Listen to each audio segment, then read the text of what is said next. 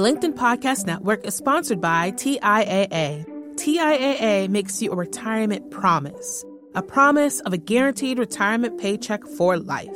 Learn more at TIAA.org backslash promises pay off.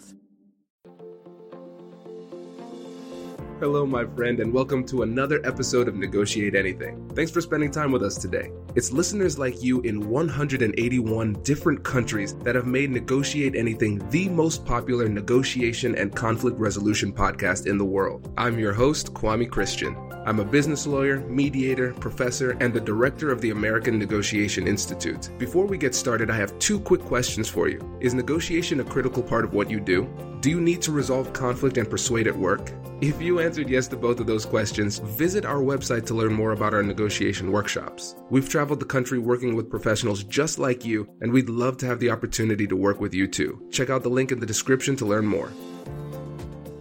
Mike, thanks for joining us today. Hey, Kwame, thanks for having me. Very happy to be here. Yeah, it's a pleasure to have you. So, how about you start us off by telling us a little bit about yourself and what you do? Absolutely. So, again, my name is Mike. I've been in retail and B2C sales for the past 13 or so years, and I am currently a regional sales manager for Equinox. I coach and manage high performing sales teams in Westchester, Connecticut, and Long Island, based out of New York. Got into negotiation after I became a sales manager, and I found that when I was reading about negotiation, there were many, many similarities between what I learned in sales and what I was learning about negotiation. So there were a lot of, again, similar themes, but really the one that piqued my interest the most was this whole concept called saving face. And this was actually familiar to me from my time in college as a history major. And I uh, read a lot about U.S. history and foreign policy, and especially the Cuban Missile Crisis is definitely probably one of the best examples of when this came into play. And, you know, many people could even argue that, you know, John F. Kennedy and his administration, their ability to help the Soviet leaders find a way to save face during the Cuban Missile Crisis saved the world. So when I started seeing this in negotiation literature and in sales literature, it was definitely a little bit familiar, but also still very interesting to me to learn more about. But my struggle kind of in that was you know, every even though you could find this topic everywhere, you never can really find any detail. I had a very hard time finding like exactly what it meant. I'm kind of a very curious person, and when I get into things, I want to know every single facet. But there was really nowhere to find every single facet. So I started reading more into social psychology and sociology, and I finally did find specific information and description of what the whole theory of face is. And basically, after reading more about that and other topics in social influence psychology, I started a blog called Saving Face to share the insights that I've learned. This is fantastic. And and Mike, I've said it to you about five times, but I think the the fact that I haven't had anybody come on and talk about saving face, I don't think that term has been used in the 150 plus episodes that the show's been on. I think that's one of my greatest oversights. So we are so excited to have you here to rescue us in this way.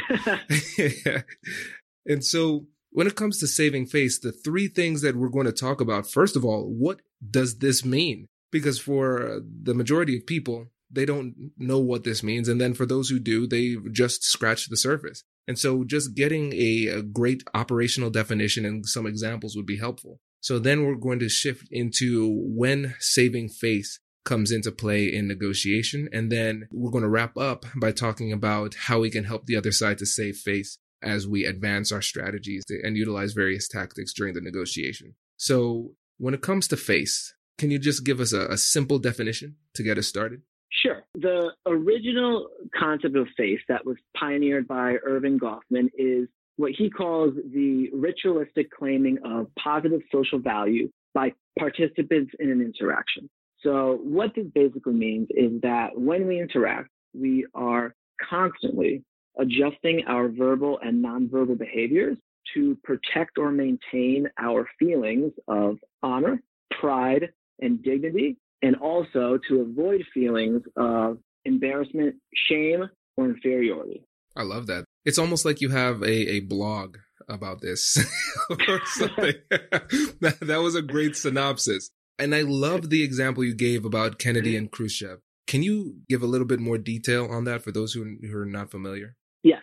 So in 1962, actually in October 1962, the, the Kennedy administration discovered that there were uh, Russian missiles, nuclear missiles placed in Cuba. And of course, it created a crisis because that was considered a, you know, unacceptable strategic threat in the Cold War because now, you know, the Soviet Union had missiles located just off the United States in a hostile, what was then a hostile, the hostile country of Cuba. So the question really became like, how do we defuse this situation? How do we get the Soviet Union to remove these missiles? Because otherwise, if the United States could not get the Soviet Union to remove these missiles, they would have to attack Cuba. The fear there was that there was a very high probability that if we did attack Cuba, there would be an escalation that could and probably would, unfortunately, lead to a full scale nuclear war between the United States and the Soviet Union.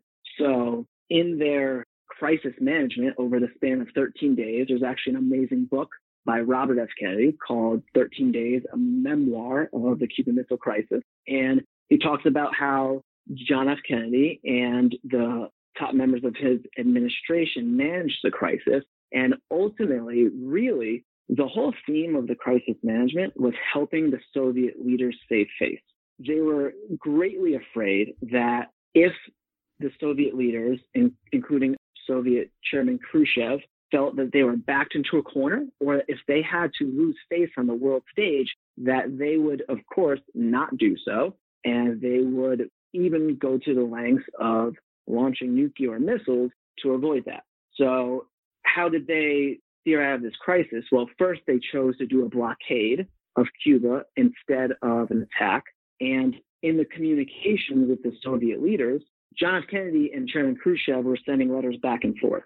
And what that's happening at one point is Chairman Khrushchev sent a letter that was kind of softer and did not have as many hard demands that the United States could not meet. And then right after that, though, curiously, he sent a very hard, very aggressive letter with demands that the United States definitely could not meet. So the Kennedy administration felt that things were going in the wrong direction, became very worried, but ultimately what they decided doing after a lot of discussion was they decided to respond to the first letter, to the softer letter, and pretend like the second letter never even happened, which was kind of a genius because it gave Chairman Khrushchev the opportunity to now pretend like those hard demands that they just could not have met were never made.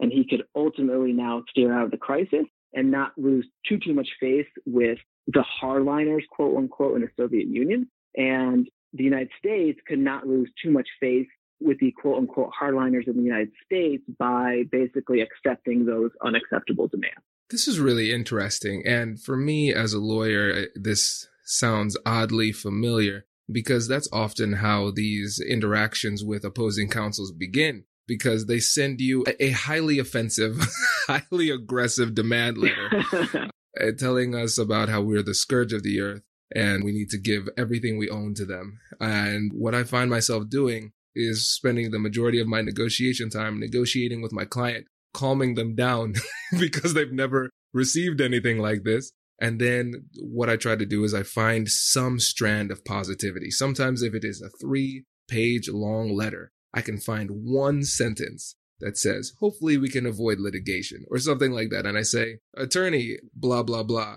I'm encouraged to see that you hope that we avoid litigation.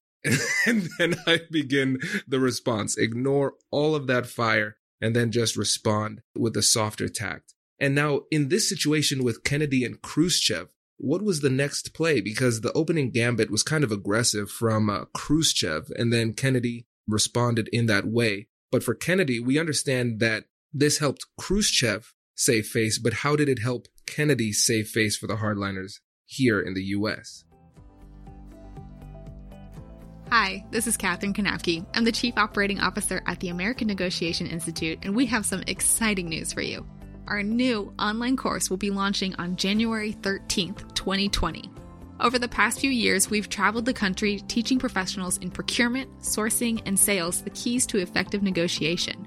We've taken all of the lessons from those workshops and put it into this powerful course. This course will provide you and your team with a powerful set of strategic tools that you can use to get the best deal for your company. At the end of the program, you'll have more confidence, more skills, and we'll get better deals in the process. Remember, class starts January 13th, 2020. We hope to see you there. Check out the website to learn more. And now, back to the show. The LinkedIn Podcast Network is sponsored by TIAA. In the last 100 years, we've seen financial markets swing, new currencies come and go, decades of savings lost in days, all showing that a retirement plan without a guarantee, quite simply, isn't enough. So, more than a retirement plan, TIAA makes you a retirement promise. A promise of a guaranteed retirement paycheck for life. A promise that pays off. Learn more at TIAA.org backslash promises pay off. From the minds of visionaries to the desks of disruptors, I'm Lars Schmidt, host of the Redefining Work podcast. Join me each week as we explore the new world of work through the lens of those shaping it CEOs, HR leaders, investors, and more. Be a part of the conversation that changes everything. Subscribe to Redefining Work today. So what it did was by responding to the, the quote unquote softer letter, the demand that really Kennedy couldn't accept, at least publicly, was the removal, in exchange for the removal of missiles from Cuba, Khrushchev wanted the United States to remove missiles from Turkey. And that was something that he demanded in the letter. And that was not something the United States, at least at this point in the crisis, was publicly willing to do. So they basically responded to the softer letter and accepted the other demand of the Soviet Union to basically guarantee that the United States going forward would not attack Cuba.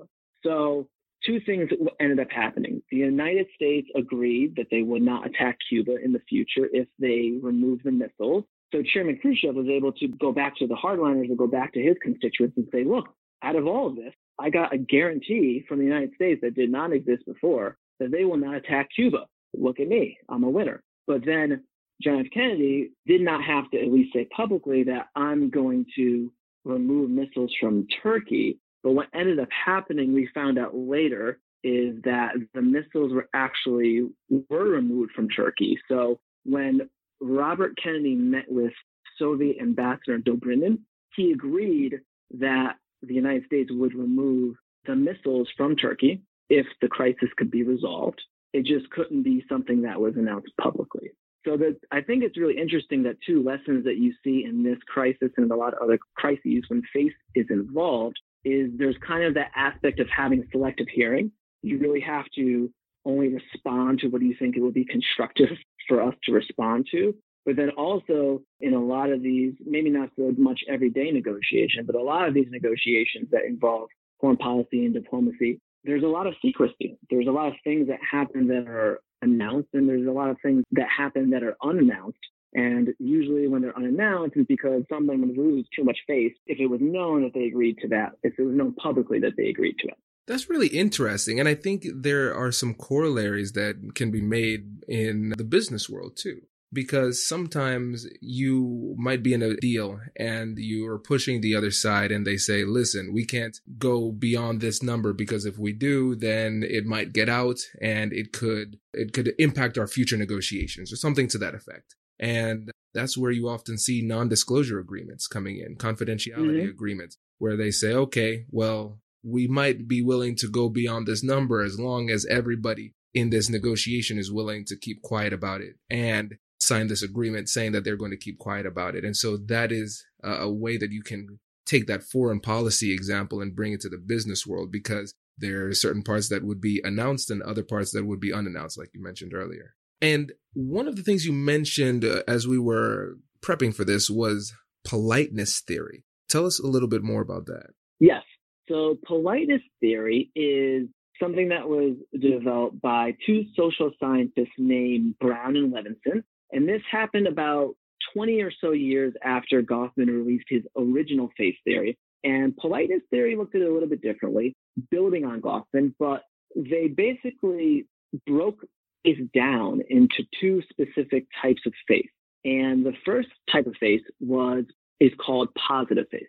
So the positive face is a little bit similar to the Goffman definition of face. And it stands for that we all have the universal desire for approval, for liking, and for solidarity with others. So we want ourselves and our version of self that we're presenting to others to be approved of in a positive way. The second type, which is a little bit different from where Goffman went, is called negative face. And negative face is the universal desire to be unimpeded at any given moment and also to not be imposed upon by other people. That's really, really, really interesting. And I, I like the bifurcated approach to face because I think it gives a little bit more of a, a practical view on it because it's not just like you said earlier i think when you were referring to goffman's approach where it's about the respect and the honor but also it's the uh, the liberty the the need for liberty that quintessential american value if you will. And you see it in in the business world you see it in our personal lives and everything. Whenever especially when you think about the negative side of it uh, when somebody feels as though their behaviors are being restricted when when you tell somebody they can't do something they want to do that thing more. Absolutely yeah. People always want to do things on their terms and that is true. I've found in sales. It's true in negotiation. And it's interesting too because one of the things that i think makes like face theory so impactful is that it relates to so much other social psychology. So one of the biggest, you know, theories in social psychology is this whole concept of reactance, where it's it, it's almost like the same thing as a negative face, where people want to have their freedom respected, and anytime they feel that someone is trying to restrict it, they push back in the opposite direction. So it's just really interesting how it all comes together. Absolutely. Let's move on to negotiations in particular. Let's just make that full transition. So when we're having that negotiation from beginning to end, where are the places where you're seeing face have the most impact? In my opinion, I would say the two places that face would have the most impact, although definitely it could it's present throughout the negotiations, is really in the beginning. And you see a lot, that's where you see a lot of positive face work. There needs to be a little bit of rapport building. There needs to be a little bit of connection, a little bit of trust building. If now we're going to work together and deal with some of the more difficult challenges or get into the kind of conflict stage of the negotiation. So successful negotiators are definitely good at leveraging positive face to kind of facilitate it and set the tone and set the groundwork for what's about to come later on. Because later on, there's going to be especially toward the end resolution of the negotiation, someone's going to have negative face. So in negotiation, I think you'll see politeness theory and face really in two specific areas, although it's definitely present throughout. The first would be in the beginning stages of the negotiation. There's a lot of positive face work in the beginning stages of the negotiation, where this is a time now where we're trying to build trust, we're trying to build rapport, we're trying to connect with the other parties or parties and create a foundation where now we can move into these more difficult stages and some of these more challenging areas of conflict that we're looking to resolve. The whole reason why we're negotiating anyway. Towards the latter stages of the negotiation, you'll see a lot of negative face work, meaning now's the time where we are imposing on others. And in a way, we're trying to, you know, someone's going to have to give up some sense of freedom in terms of the resources that we're looking to exchange. And you know, there's kind of like specific areas. So, for example, one is like, let's say it's towards the end of the negotiation, and now there's a deadline. A deadline is a great thing to look at in terms of the frame of face work. So, if you look at the deadline, it's actually a great thing, and you you kind of see why so many deals get made, and so many people can now save face because of the deadline. Because the deadline, in a way, it changes the imposition because now the imposition, the, the thing that's imposing is the deadline and not a person. So by now making the deal at the deadline, I can say, well, you know, I'm not losing face because I'm not I'm not letting you impose wants upon me. I'm doing this because now there's a deadline. And the deadline, I'm basically time is now the imposition instead of a person. And it's just a lot easier to save face when you don't feel like you're being beat by another person. This is really cool. I'm reading this book called Sapiens, a really fascinating book. And they talked about how one of the main reasons humans are able to come together and organize to the levels beyond the simple tribe that can only get to 150, about 150. You can get thousands and millions of people to organize is because of the common belief in agreed upon fictions or myths. So something like a stone that's tangible, that, that's real. We can all feel and agree upon its existence. But concepts like liberty, justice, and those things, those are things that are essentially made up and agreed upon by humans. And then if you get enough people to believe in it, then we can act in unison. And so essentially what we're doing with a deadline is that you and the other party, you're creating this fiction that we agree is now real between us. And so now at this moment when we're having this difficult conversation, I can impose a deadline and get you to believe in it. And so now this thing that was once in my mind and is now in yours is real to both of us. And so you can blame the outcome on that thing and not the other person. So the other person can save face because they didn't lose to you. They were just adjusting to what you've agreed upon is real in this interaction.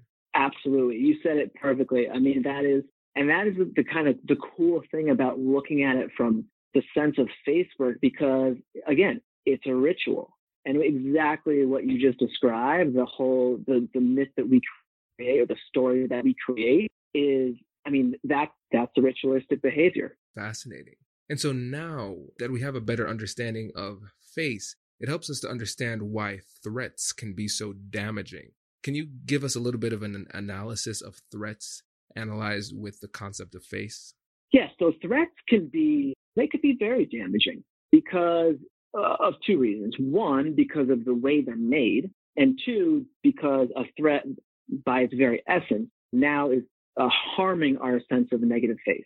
So, in terms of how the threat is made, politeness theory breaks down all messaging into two types of messaging. It there's one called on record messaging, which is like a very direct, abrasive way to do something. So if I wanted you to do something and I literally say to you, go do this now, that would be on record. Off record is a little bit different. And that is more, that is more implied. That is softer. It's a little bit of, you know, it's kind of shaded where we're not directly asking or telling something to do something. And it makes it just more, it makes it easier to swallow for the person to accept doing it. So instead of saying, go do that now, which would be on record, an off record an example, a simple one would be saying, you know what, it would be very nice if somebody happened to go do that thing.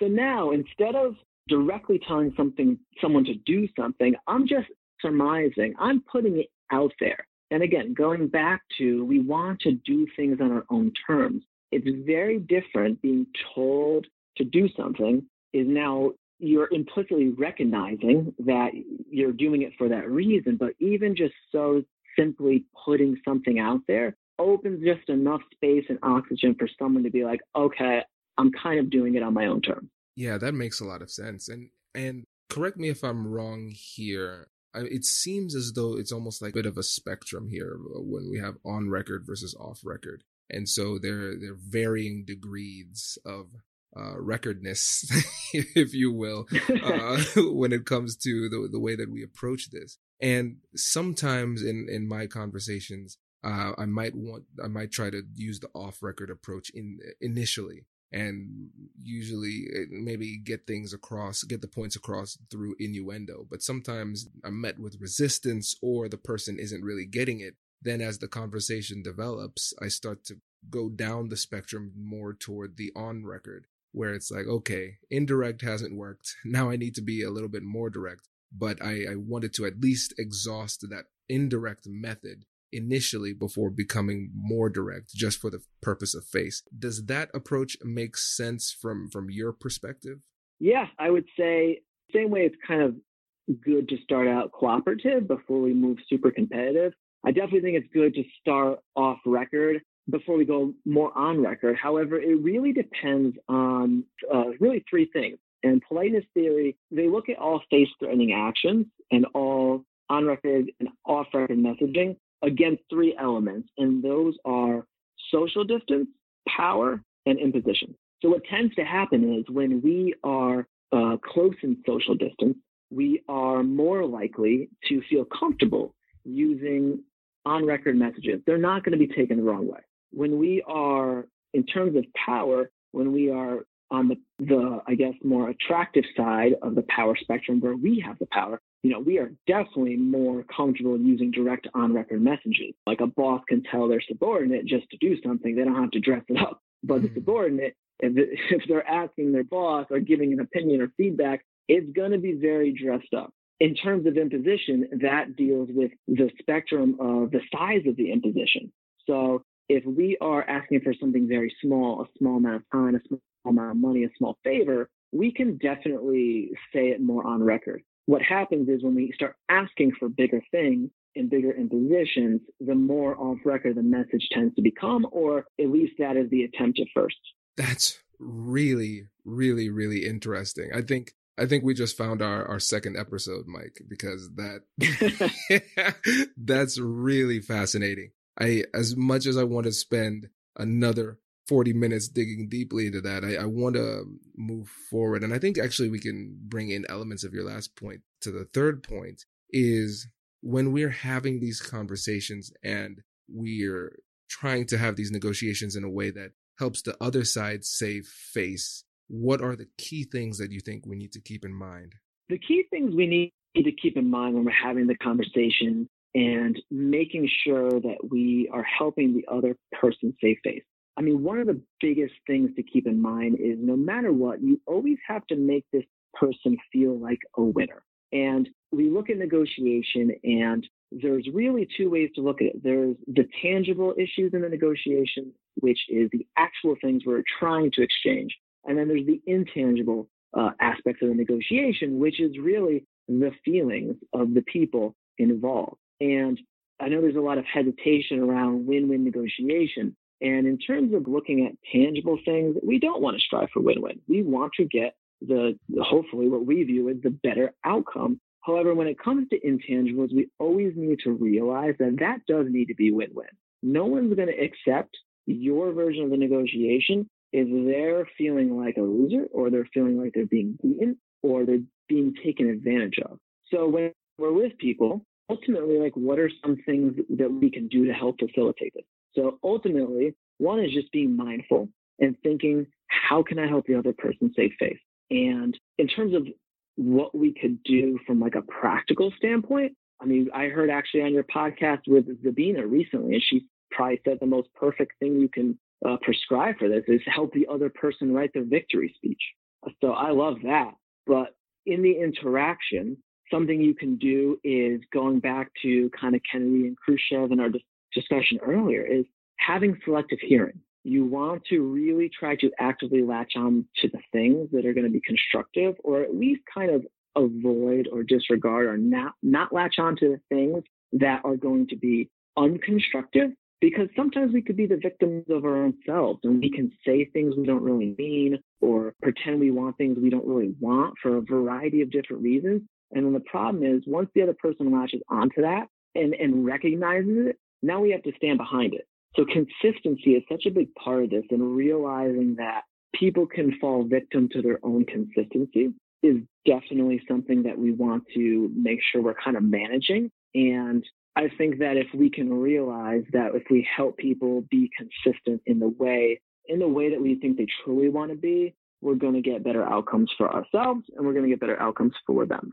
Right. And so it sounds as though when it comes to the outcome, like you said, we don't necessarily want it to be win win in a substantive sense, but they need to at least feel like a winner. It seems as though we want to get a substantive win for ourselves all the time because we engage in these conversations in order to meet our needs, but we can emotionally make it so that the other side feels as though it was a win-win. We always want to make them feel as though they left this with as a winner. And I think that is a magical distinction that can help a lot of people when they're having these conversations. And now, one of the things that I know some of the hard nosed negotiators are going to be saying, I want to address their needs too, is when do we cross that line where we're being too nice? where we are being too friendly, too complimentary, almost to the point of coddling where it could almost encourage the other side to push back.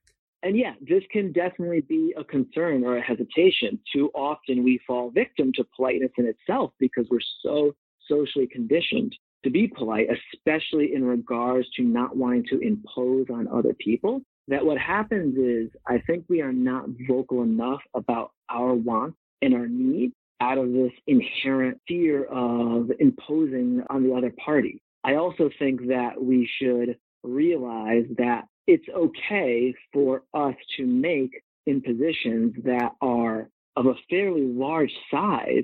But I think what then happens is if we can be more mindful, so we don't need to be afraid of making these impositions. You know, we should be very vocal and confident about going after what it is we want, so long as we're mindful that the other party, one, wants to be recognized, and as we would, in that they want to be a winner too. And number two, they have their own wants and needs that want to be respected, recognized, and fulfilled. But however, you know, we kind of have to put that aside and just realize that that's something that we can acknowledge and respect, but we do not have to prioritize the other side. We can still prioritize ourselves.